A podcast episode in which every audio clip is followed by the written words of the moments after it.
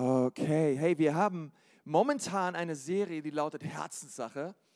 Und das ist so unsere, unsere Summer Series, wo wir hier vorne einfach Prediger haben, Pastoren haben, auch letzte Woche, vorletzte Woche, haben wir die einfach von ihrem Herzen erzählen, was Gott auf ihr Herz gelegt hat. Hört sich gut an, oder?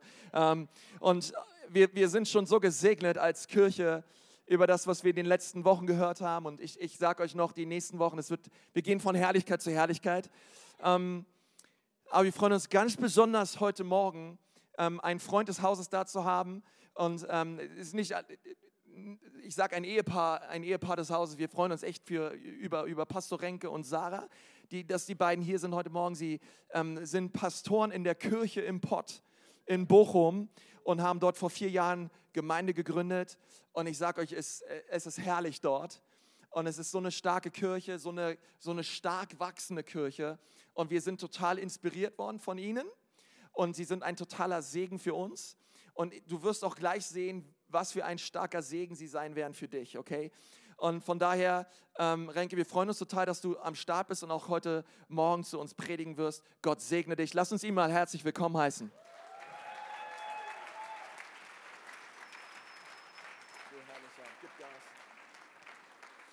Vielen Dank. Danke, Konsti. Schön hier zu sein. Schön, dass ihr hier seid und ähm, dass wir hier in Nürnberg sein dürfen. Sarah und ich, wir sind seit gestern hier angekommen und hatten sofort das Gefühl, wir sind im Himmel. Was eine schöne Stadt. Ich weiß nicht, ob ihr gerne hier seid und hier gerne lebt. Falls ihr es bisher nicht getan habt, macht es ab heute, weil es ist echt schön hier.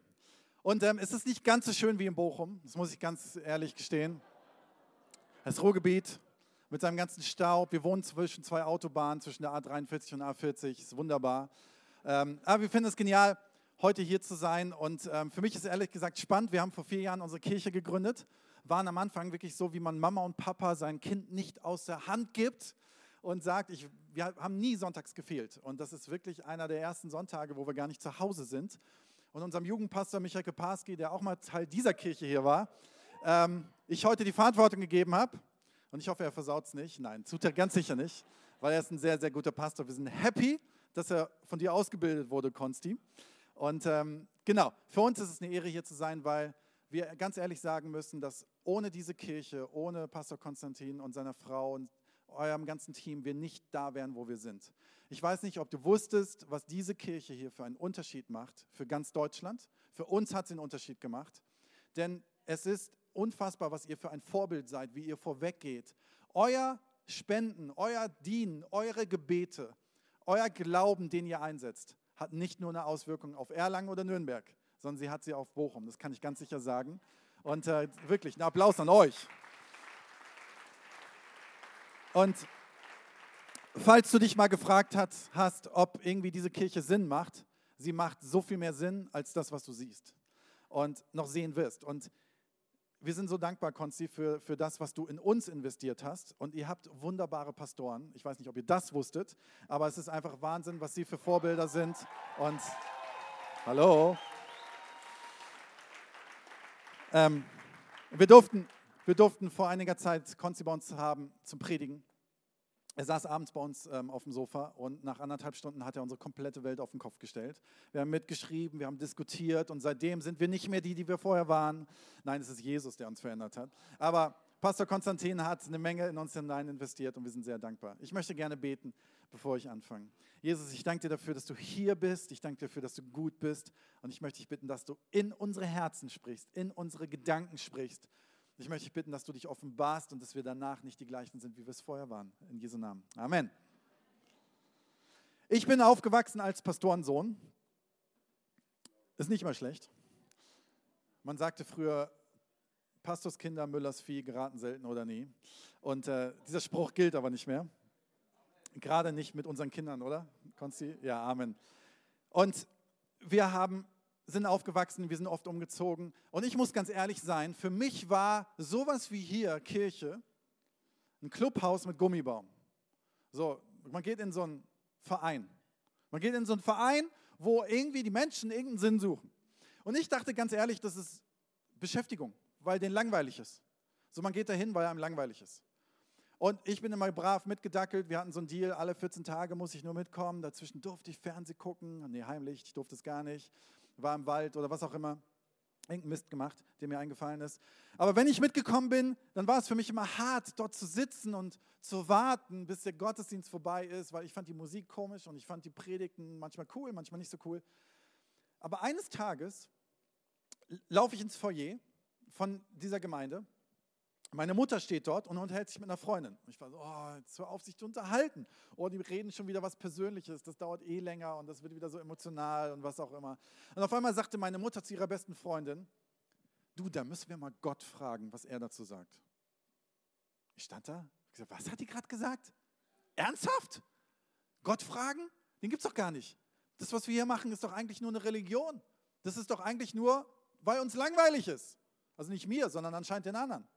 Das machen wir, weil irgendwie Singen anscheinend mit Gitarre cool ist, weiß ich nicht. Und ich stand da und es hat diese Frage, die meine Mutter ihrer besten Freundin gesagt hat, mein komplettes Leben auf den Kopf gestellt, weil da habe ich das erste Mal mir überlegt, gibt es den wirklich? Wenn meine Mutter ernsthaft so eine Frage stellt, dass Gott antworten soll, ich war geschockt. Ich war geschockt von meiner Mutter, ich war geschockt von der Erkenntnis, dass das sein könnte. Und dann habe ich mich mit 16 dem geöffnet, ähm, habe Gott erlebt, habe erlebt, dass er tatsächlich real ist, dass er real ist wie du und ich hier in diesem Raum, dass er genauso präsent ist wie Pastor Konstantin in diesem Raum, sogar noch präsenter, nur dass wir ihn nicht sehen. Aber dass wir ihn erleben, dass wir ihn verstehen können und dass er mein komplettes Leben auf den Kopf stellt. Ich habe eine Liebe gespürt und ich habe mich mit 16 entschieden, mein ganzes Leben diesem Gott zu geben, ihm zu folgen mit allem. Ich habe mich taufen lassen, was eines der schönsten Signale war. Ich dachte, danach wird mein Leben perfekt, wurde es nicht, sondern dein Leben, nach wurde mein Leben auf den Kopf gestellt, aber ich war nie wieder der gleiche und ich will nie wieder ohne Jesus. So, das ist meine Geschichte. Was ist deine Geschichte? Vielleicht können wir mal ein, jeder nach vorne kommen und kurz erzählen. Nein, Quatsch. Manchmal wäre es cool, wenn wir so viel hören würden. Eventuell ist deine Geschichte mit Jesus fängt heute erst an. Eventuell geht deine Geschichte mit Jesus schon seit 40 Jahren. Eventuell hast du eine Geschichte? Hast du ein Bild von Gott, von Jesus Christus, von Gottes Sohn in dir drin, was ich eventuell heute auf den Kopf stellen möchte? Sorry dafür. Ich glaube, dass hier heute Menschen sind, zu denen möchte Jesus sprechen. Und die möchte er ganz tief in ihrem Herzen ansprechen. Und das ist mein Gebet und mit diesem Gebet sind wir hier nach Nürnberg gekommen. Eventuell ist dein Bild von Gott folgendes, was ich dir mal ein bisschen karikieren möchte. Hier sind zwei Stühle hier vorne und wir wissen, okay, irgendwo in meinem Leben sitze ich auf einem Stuhl und da sitzt Gott, Gottes Sohn auf dem Stuhl, und zwar Jesus Christus. Und eventuell bedeutet dir Gott Folgendes, wenn du in seiner Bibel liest oder wenn du einer Predigt zuhörst oder sonst was. Eventuell geht es dir folgendermaßen. Du hörst eine Predigt und liest eine Bibelstelle auf folgende Art. Aus Johannes 8, Vers 12. Ein anderes Mal sagte Jesus, ich bin das Licht der Welt. Und du hörst das und denkst so, ja, ist cool. Gott, Licht. Licht können wir gebrauchen, also dunkel ist doof. Schön, dass wir Lampen haben, schön, dass die Sonne scheint, manchmal auch im Sommer, gab es mal vor ein paar Jahren. Licht. Ja, Licht, ohne Licht wäre auch irgendwie, auch in Kriegsgebieten Licht, da müsste mal so ein bisschen Licht mehr scheinen, da ist es so dunkel und so böse. Und vielleicht hörst du diese Worte so. Oder du hörst aus Johannes 10, Vers 17. Deshalb fuhr Jesus fort. Ich sage euch, ich bin die Tür zu den Schafen. Wow, Jesus, jetzt bist du auch noch eine Tür. Zu den Schafen? Crazy. Und dann sagt er, alle, die vor mir hergekommen sind, sind Diebe und Räuber. Aber die Schafe haben nicht auf mich gehört. Ich bin die Tür. Wenn jemand durch mich eintritt, wird er gerettet werden. Zu den Schafen bei den Schafen werde ich gerettet, keine Ahnung. Und du denkst so, ja, Tür und alles Mögliche ist ja ganz cool. Und weißt nicht so, ja, wenn ich bei den Nachbarn bin und zur falschen Tür reinlaufe, dann ist es auch doof. Ist gut, wenn ich weiß, wo meine Tür ist und auch einen Schlüssel dafür habe. Und äh, ist alles gut. Oder du hörst ein anderes Ich bin Wort aus Johannes 10, Vers 14. Da sagt er, ich bin der gute Hirte. Du hörst, denkst so, ja, wow, Hirte hat auch was mit Schafen zu tun. Hey, Moment, Schafe? Und dann heißt es nämlich weiter, ich kenne meine Schafe, meine Schafe kennen mich genauso wie der Vater mich kennt und ich den Vater kenne. Und ich gebe mein Leben für die Schafe her. Und letztendlich sagt er mir, ihr seid die Schafe, ich bin der Hirte. Und du hörst dieses so, ich bin das. Und Diese Worte fegen über deinen Kopf hinweg und haben nichts mit deinem Leben zu tun. Null.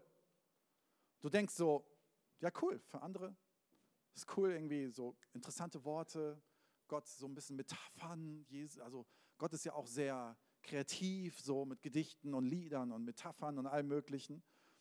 Aber genau so ergeht Gottes Wort über deinen Kopf, aber landet nicht in deinem Herzen.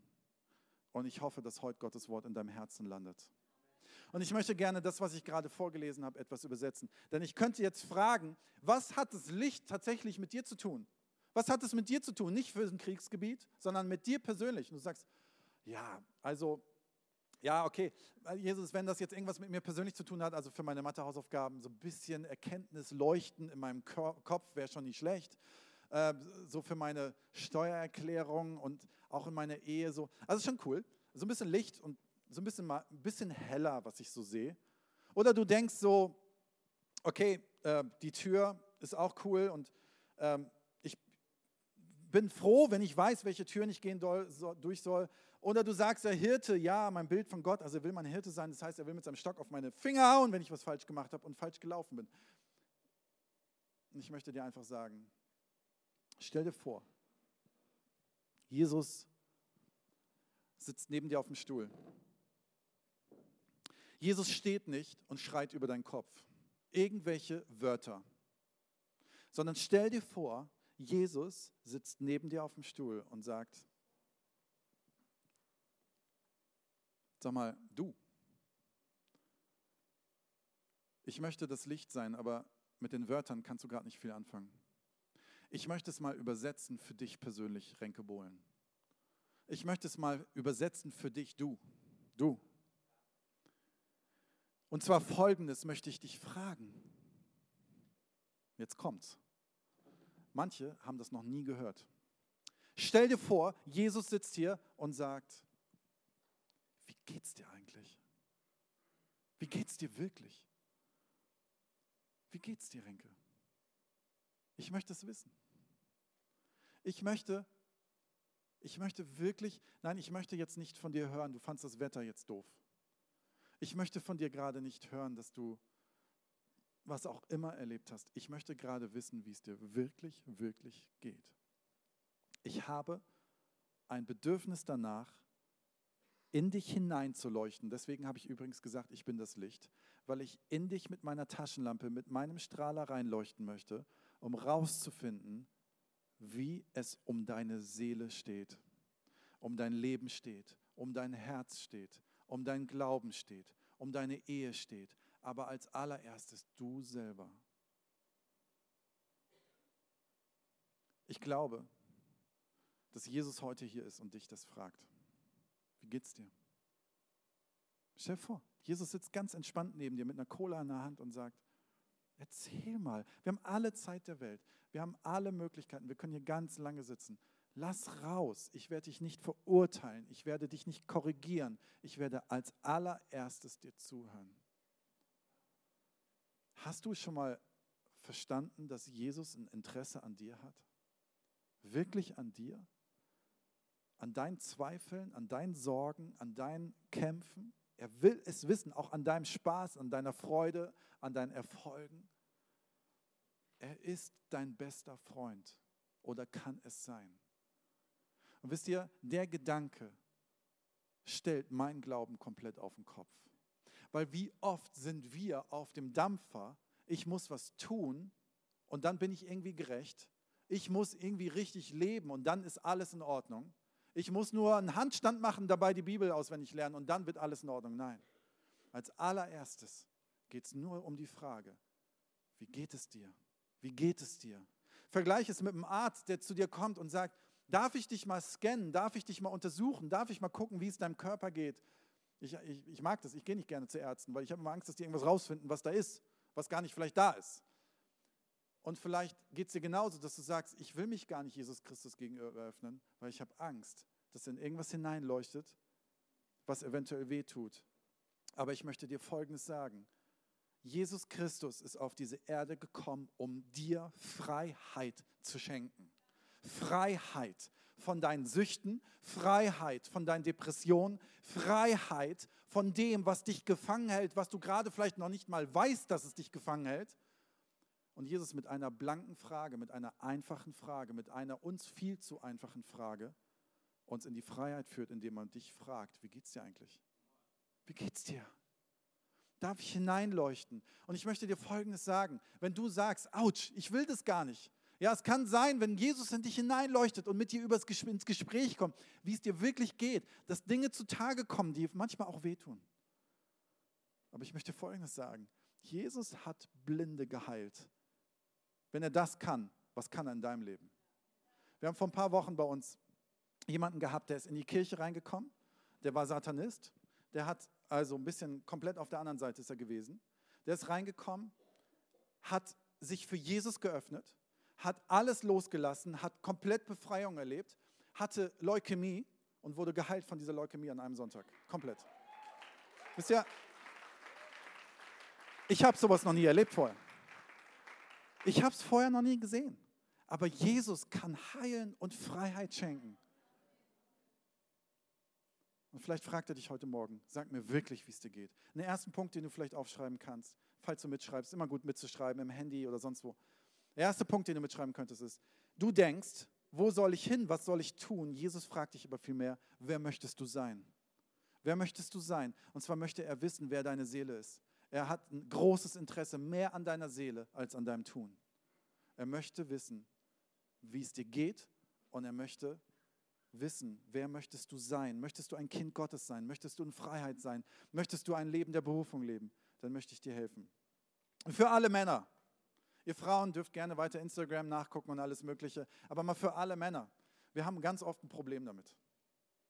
Wir haben nämlich im Kopf, wow, jetzt muss ich hier mit Jesus so ein Kaffeekränzchen machen? Mit rotem Tee und Salzstangen? Und Jesus fragt mich irgendwie so nach meinen Gefühlen, das ist überhaupt nicht mein Ding. Aber ich möchte es gerne mal für dich übersetzen. Das ist jetzt ein bisschen klischeehaft, aber stell dir vor, Jesus kommt und sagt, ey, können wir mal zu deinem Motorrad gehen? Können wir mal zu deinem Geländewagen gehen?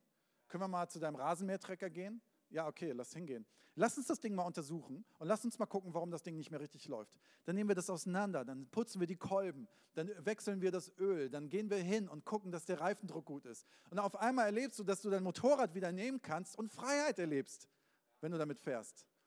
Weißt du, und das nichts anderes will Gott mit dir. Er möchte in dein Leben hineinschauen, die Kolben putzen, das Öl wechseln. Er möchte neue Luft in die Reifen bringen, damit du wieder in Freiheit fahren kannst wie das passiert, das muss nicht in einem Gesprächskreis mit rotem Tee sein. Das kann völlig anders sein, auf deine Art und Weise. Gott sagt, ich möchte dich reinigen, ich möchte dich reparieren, ich möchte dich heilen von Grund auf. Das ist mein Interesse. Und deswegen frage ich, wie geht's dir? Jetzt haben wir die Tür. Ich habe mich lange gefragt, warum Gott irgendwie so die Tür erzählt oder von der Tür erzählt. Und stell dir vor, dass Jesus mit dir redet und einfach hier sitzt und dich gefragt hat, wie es dir geht und ganz viel von dir gehört hat, so im Sinne, ja, mir geht's, mir fehlten Dinge in meinen Finanzen, mein Zeitmanagement, ich suche den Partner fürs Leben und alles Mögliche. Und jetzt könnte Jesus hier stehen und über dich rüberschreien und sagen, ich habe die Antwort, ich bin die Tür. Und du sagst ja, pff, was hat es damit zu tun? Und ich möchte es gerne übersetzen. Stell dir vor, dass Jesus hier sitzt und dich anschaut und sagt, ich schreie dich jetzt nicht an und sage, ich bin die Tür. Ich möchte folgende Frage stellen. Und die, da sollte jeder Mensch eine Antwort darauf finden. Was suchst du? Was suchst du eigentlich? Was suchst du? Jeder Mensch ist auf der Suche. Jeder. Jeder hat, bewusst oder unbewusst, ist er auf der Suche nach etwas. Und Jesus fragt dich, was suchst du? Was suchst du? Suchst du das Glück? Suchst du das Geld? Suchst du den Erfolg? Suchst du die Schönheit? Suchst du die Erfüllung, suchst du die Bestimmung, die richtige Kirche, den richtigen Ort, den richtigen Partner. Was suchst du? Und indem Jesus hier sagt, dass er die Tür ist, sagt er gleichzeitig etwas Folgendes. Und das ist ganz wichtig. Er sagt, du suchst vielleicht so viel, du suchst nach den Antworten, nach der richtigen Struktur, du suchst nach dem richtigen Job und den richtigen Wohnung und dem richtigen Partner. Aber eine Sache möchte ich dir sagen, wenn ich sage, ich bin die Tür. Hör auf, nach Dingen zu suchen und fang an, als allererstes mich zu suchen. Wenn ich die Tür bin, geh als allererstes durch diese Tür und schau, was dort hinter ist. Und alles andere, trachtet zuerst nach dem Reich Gottes und alles andere wird euch zuteil. Schaut zuerst auf Jesus. Macht zuerst die Jesus-Tür auf, nicht die Finanzentür. Macht zuerst die Jesus-Tür auf, nicht die Beziehungstür. Macht zuerst die Jesus-Tür auf und nicht die Strukturtür. Macht zuerst die Jesus-Tür auf und nicht die Immobilien-Scout-Tür. Such mich erst, bevor du Dinge suchst. Denn bei mir findest du Antworten. Hm. Ich möchte eine äh, herausfordernde Bibelstelle lesen aus Matthäus 7, 21 bis 23. Nicht jeder, der zu mir sagt, Herr, Herr, wird ins Himmelreich kommen, sondern nur der, der den Willen meines Vaters im Himmel tut. Das ist ein bisschen crazy, weil diese Bibelstelle irritiert uns nach dem ganzen Evangelium. Aber gleich kommt's und das ist absolut der Hammer. Viele werden an jedem Tag zu mir sagen: Herr, Herr, haben wir nicht in deinem Namen prophetisch geredet, Worship geleitet, Bücher geschrieben, gepredigt? Haben wir nicht alles richtig gemacht, Kaffee gekocht, an der Tür gestanden und Menschen begrüßt? Haben wir nicht die Bibel auswendig gekannt? In deinem Namen Dämonen ausgetrieben und in deinem Namen viele Wunder getan? Dann werde ich Jesus zu ihnen sagen, Leute, das ist krass. Du hast alles gemacht. Du hast deine komplette Berufung gelebt. Jesus, ich habe doch, hab doch eine Kirche in Bochum gegründet. Ich habe mein ganzes Leben dafür gegeben, meine ganze Familie, meine Finanzen. Wir haben Kredit aufgenommen, um eine Gemeinde zu gründen. Ich habe doch gepredigt, mir den Hals rausgepredigt. Dann werde ich zu ihnen sagen, ich habe euch nie gekannt. Geht weg von mir mit eurem gesetzlosen Treiben. Das ist ein Schlag voll ins Gesicht. Moment, ich habe alles getan. Ich hatte vielleicht sogar einen Burnout. Jesus, ich habe mein letztes Hemd gegeben. Und Jesus sagt folgendes, und das ist so wichtig, es ist so wichtig für uns zu verstehen. Jesus sagt an dieser Stelle, über deine Performance lerne ich dich nicht kennen.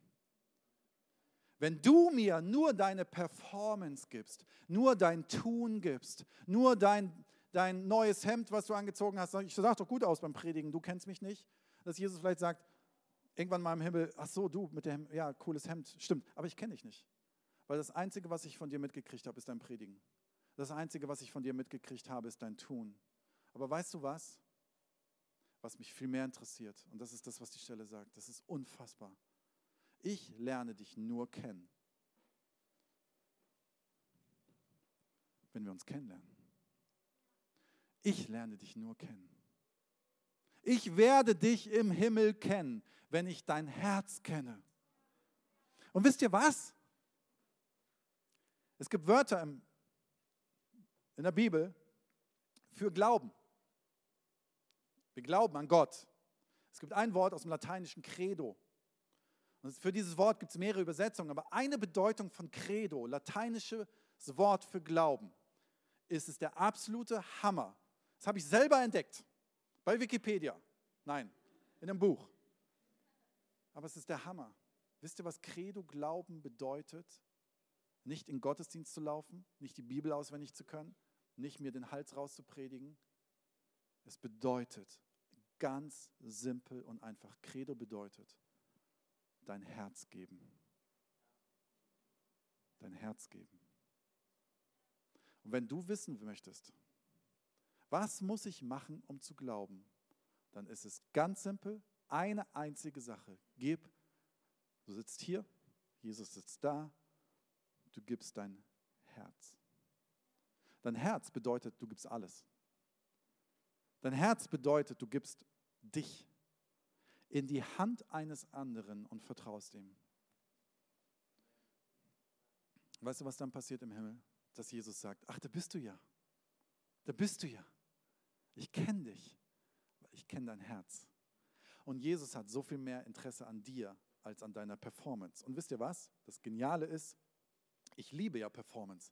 Ich liebe das, wie ihr hier Worship leitet. Ich liebe das, wie man Kirche baut. Ich liebe das, wie gepredigt wird und Dinge getan werden, um Menschen zu retten. Unsere Performance kommt, aber nur aus diesem Kern.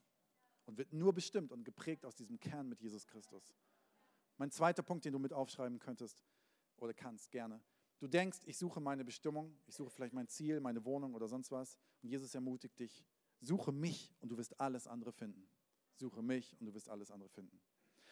Jetzt haben wir noch die Geschichte mit dem, ich bin der Hirte und ihr seid die Mäh. Jesus, ich reiz nicht. Was pfefferst du mir denn da vom Kopf? Ich glaube, was wir verstehen müssen ist, was Jesus hier meint. Und ich sage euch mal, ich zeige euch mal, warum wir ein Problem haben mit dieser Bibelstelle. Das habe ich aufgenommen im Tierpark in Herne.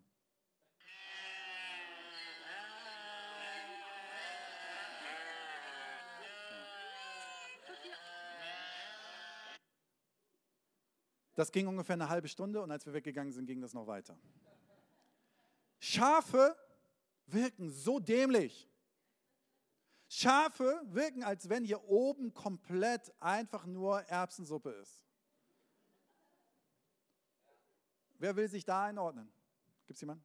Gerne ein Schaf sein? Ich nicht.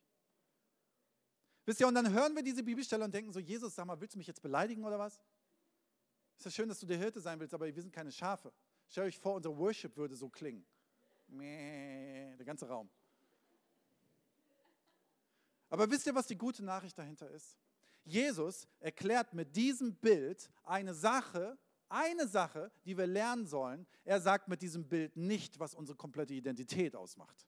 Das muss man mal ein bisschen unterscheiden. Denn an anderen Stellen sagt Jesus, du bist mein Kind, du bist mein Freund, du bist meine Schöpfung, du bist mein Held, du bist mein Kämpfer, du bist meine Prinzessin, du bist mein Prinz, du bist derjenige, in den ich alles investiere und den ich liebe. Wisst ihr, dass die Bibel steht ja nicht in jedem Satz, du bist scharf. Du bist so viel mehr. Aber an einer Stelle fordert Jesus, und das ist cool, Jesus fordert uns immer heraus, er ist uns sich nicht zu schade, uns zu ärgern. Er sagt, ihr seid aber auch, solltet auch Schafe sein. Warum sagt er das? Aus einer ganz bestimmten Situation und Wichtigkeit. Das Problem ist nämlich, dass wir Menschen ein großes Problem haben. Das Problem ist, dass wir ein Problem haben. Das Problem ist nämlich mit Vertrauen.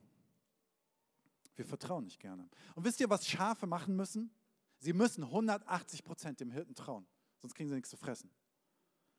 Sonst laufen sie einfach dumm in der Gegend rum. Schafe vertrauen ihrem Hirten absolut zu 100 Prozent. Und was mit diesem Bild Jesus uns sagen möchte, ist, ich bin der Hirte, ihr seid die Schafe. Vertraue mir 100 Prozent. Und ich werde dich auf grüne Weiden führen. Ich werde dich an Plätze führen, wo du niemals geträumt hast, dass du dahin kommen kannst. Als Sarah und ich in Bochum diese Gemeinde gegründet haben, hatten wir drei Jahre der kompletten Verwirrung. Ich fühlte mich wie ein Schaf, das alleine auf der Autobahn rumläuft. Und alle rasen an mir vorbei und ich hatte Angst, irgendwie, ich werde überfahren. Alle meinten mir zu sagen, was ich zu tun und zu lassen habe. Wir waren vorher Pastoren, wir waren dann auf einmal arbeitslos. Wir hatten eine Zeit, wo wir eine Berufung hatten, aber nicht wussten, wohin damit. Und dann haben wir angefangen, auf Jesus zu hören. Und dann ging es kreuz und quer, nach links und nach rechts und nach oben und unten. Wir sind manchmal verwirrt durch die Gegend gelaufen, bis wir irgendwann verstanden haben, wir müssen wirklich 100% auf Jesus hören. Und in dem Moment, wo wir das getan haben, war mein Herz nicht an der Stelle, dass ich sagte, ich habe Bock drauf, ganz ehrlich. Aber mein Kopf sagte mir, vertraue Jesus, vertraue Jesus, folge ihm, geh ihm nach. Heute, damals stand ich meinetwegen hier und habe gedacht, den Weg soll ich gehen, da soll ich hinziehen, so eine Gemeinde soll ich gründen. Gott sagt, ja, das sollst du machen. Vertraust du mir? Und wir sind gegangen und haben vertraut. Wir sind gegangen und haben vertraut. Es war schwer. Es hatte Leidenschaft. Es hatte Abenteuer und hat es immer noch. Und heute stehe ich hier nicht, dass der Weg zu Ende ist. Der ist noch viel weiter. Aber ich schaue zurück auf diesen Weg und sage, danke Jesus, dass du mich geleitet hast. Danke Jesus, dass du mit mir diesen Weg gegangen bist. Danke Jesus, dass ich dir vertrauen darf und du das Beste für mich hast. Denn im Nachhinein sehen wir immer viel besser, was Jesus Gutes mit uns meinte. Im Vorfeld ist unser Vertrauen gefragt. Und meine Frage ist an dich, möchtest du Jesus vertrauen? Mein dritter Punkt, du denkst, ich muss alles in der Hand haben, ich muss alles selber kontrollieren, ich muss meinen eigenen Weg suchen, sonst entgleitet mein Leben. Jesus aber fordert dich heraus, vertraue mir 100 Prozent, denn ich bin gut und ich werde immer gut bleiben und ich werde dich immer lieben. Welcher Vater würde seinen Kindern einen Stein geben, der nach Brot fragt? Niemand. Sondern er würde ihnen immer Gutes geben. Und so meint es Jesus Christus mit dir. Die Band kann schon langsam nach vorne kommen. Und ich möchte gerne zum Schluss mit euch eine Geschichte teilen. Eine Geschichte, die ausgedacht ist. Eine Geschichte, die erfunden ist. Aber eine Geschichte, die eventuell dich herausfordert. Die Geschichte ist folgendermaßen. Stell dir vor, ein Mann klettert einen Felsen hoch. Er klettert diesen Felsen nicht zum ersten Mal hoch. Er weiß ganz genau, okay, das ganze Ding geht 40 Meter hoch.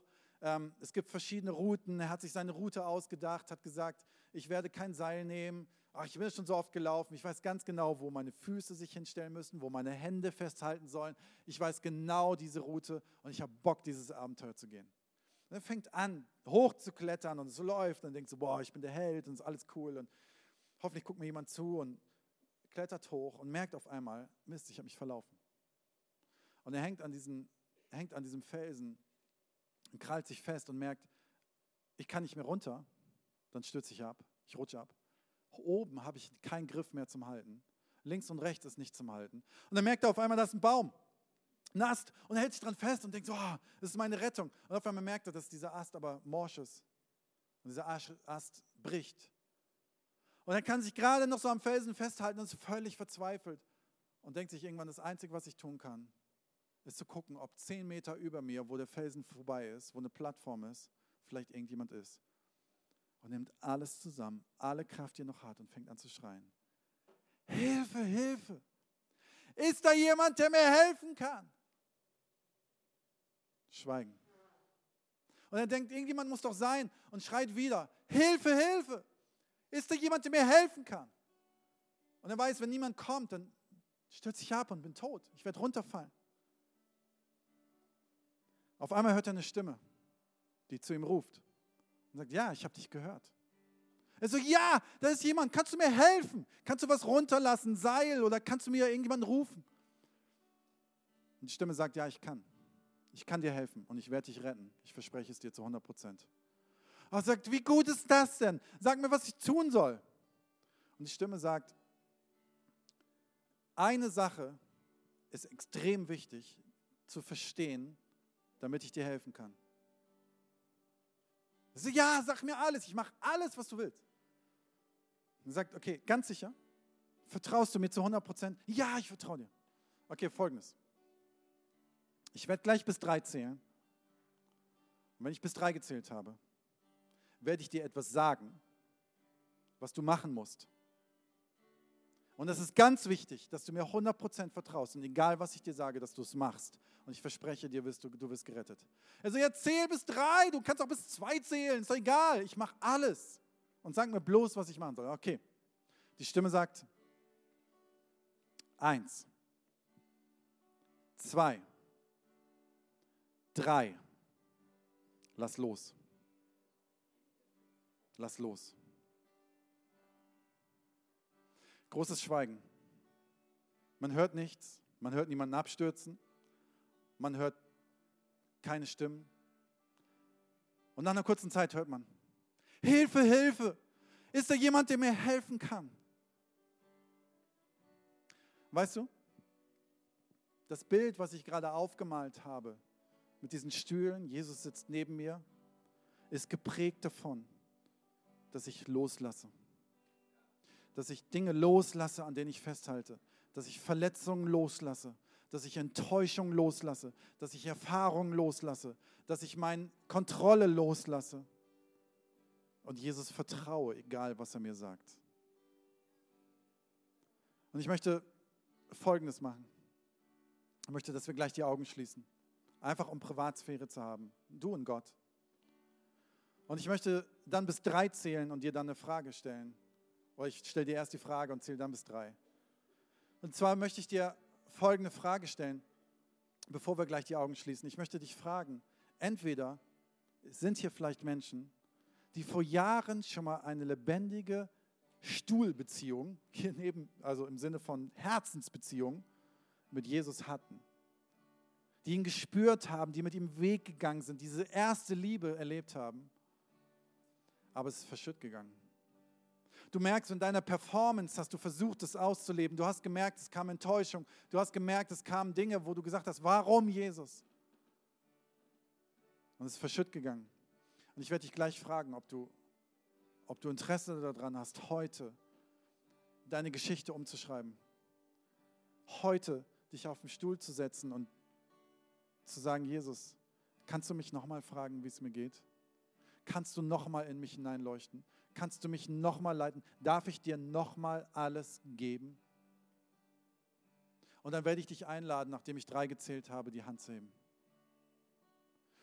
Die zweite Gruppe, die hier sein könnte, ist die Gruppe, die sagen, wir haben noch nie verstanden, dass Jesus überhaupt existiert. Wir haben noch nie verstanden, dass Jesus wirklich ein Gott ist, der nicht nur einfach ein, Aus, was Ausgedachtes ist, sondern eine reale Person, der mich liebt. Und ich werde dich fragen, hast du Interesse, mit diesem Jesus zu leben? Hast du ein Interesse, dich zu öffnen, dein Herz ihm zu geben? Und dem zu geben, der dein Schöpfer ist, der die ganzen Galaxien geschaffen hat, der jedes Detail geschaffen hat, der alles in seiner Hand hält und der dich auch in seiner Hand haben möchte. Um dich zu führen und zu leiten, um dich zu schützen, um dich zu lieben, um dich an den Ort zu führen, wo deine Freiheit ist. Lass uns die Augen schließen. Lass uns die Augen schließen. Einfach um Privatsphäre zu haben. Ich werde die Augen offen halten, weil ich für dich beten möchte. Aber keine Angst, du kannst da sitzen bleiben, keiner wird was von dir erwarten, sondern es ist einfach eine Zeit, die du mit Gott hast. Lass uns zusammen alle die Augen schließen. Bist, gehörst du zu der einen oder anderen Gruppe? Zu der Gruppe, die das mal hatten und es verschütt gegangen ist? Oder gehörst du zu der Gruppe, die sagt, ich möchte ab heute an diesen Jesus glauben?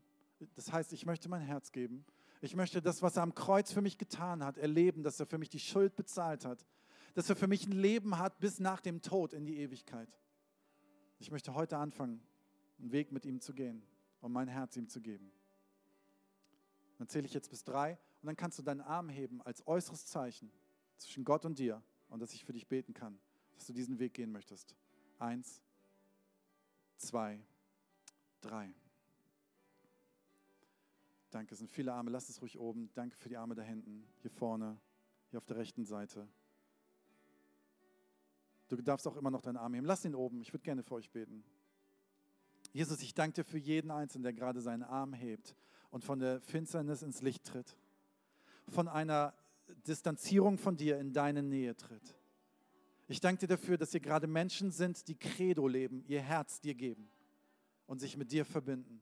Ich danke dir, dass heute Menschen in die Freiheit geführt werden und dass wir ab heute mit diesen Menschen bis in Ewigkeit leben können. Ich danke dir, dass du heute anfängst, sie zu kennen und dass sie dir folgen können. Und ich danke dir, dass du sie liebst und ich möchte dich bitten, dass sie verstehen, was es ab heute bedeutet, diesen Glauben zu leben. Dass sie alles haben, was sie brauchen. Danke, dass du gut bist und danke, dass Menschen gerade in deine Arme kommen und nach Hause kommen. In Jesu Namen. Amen.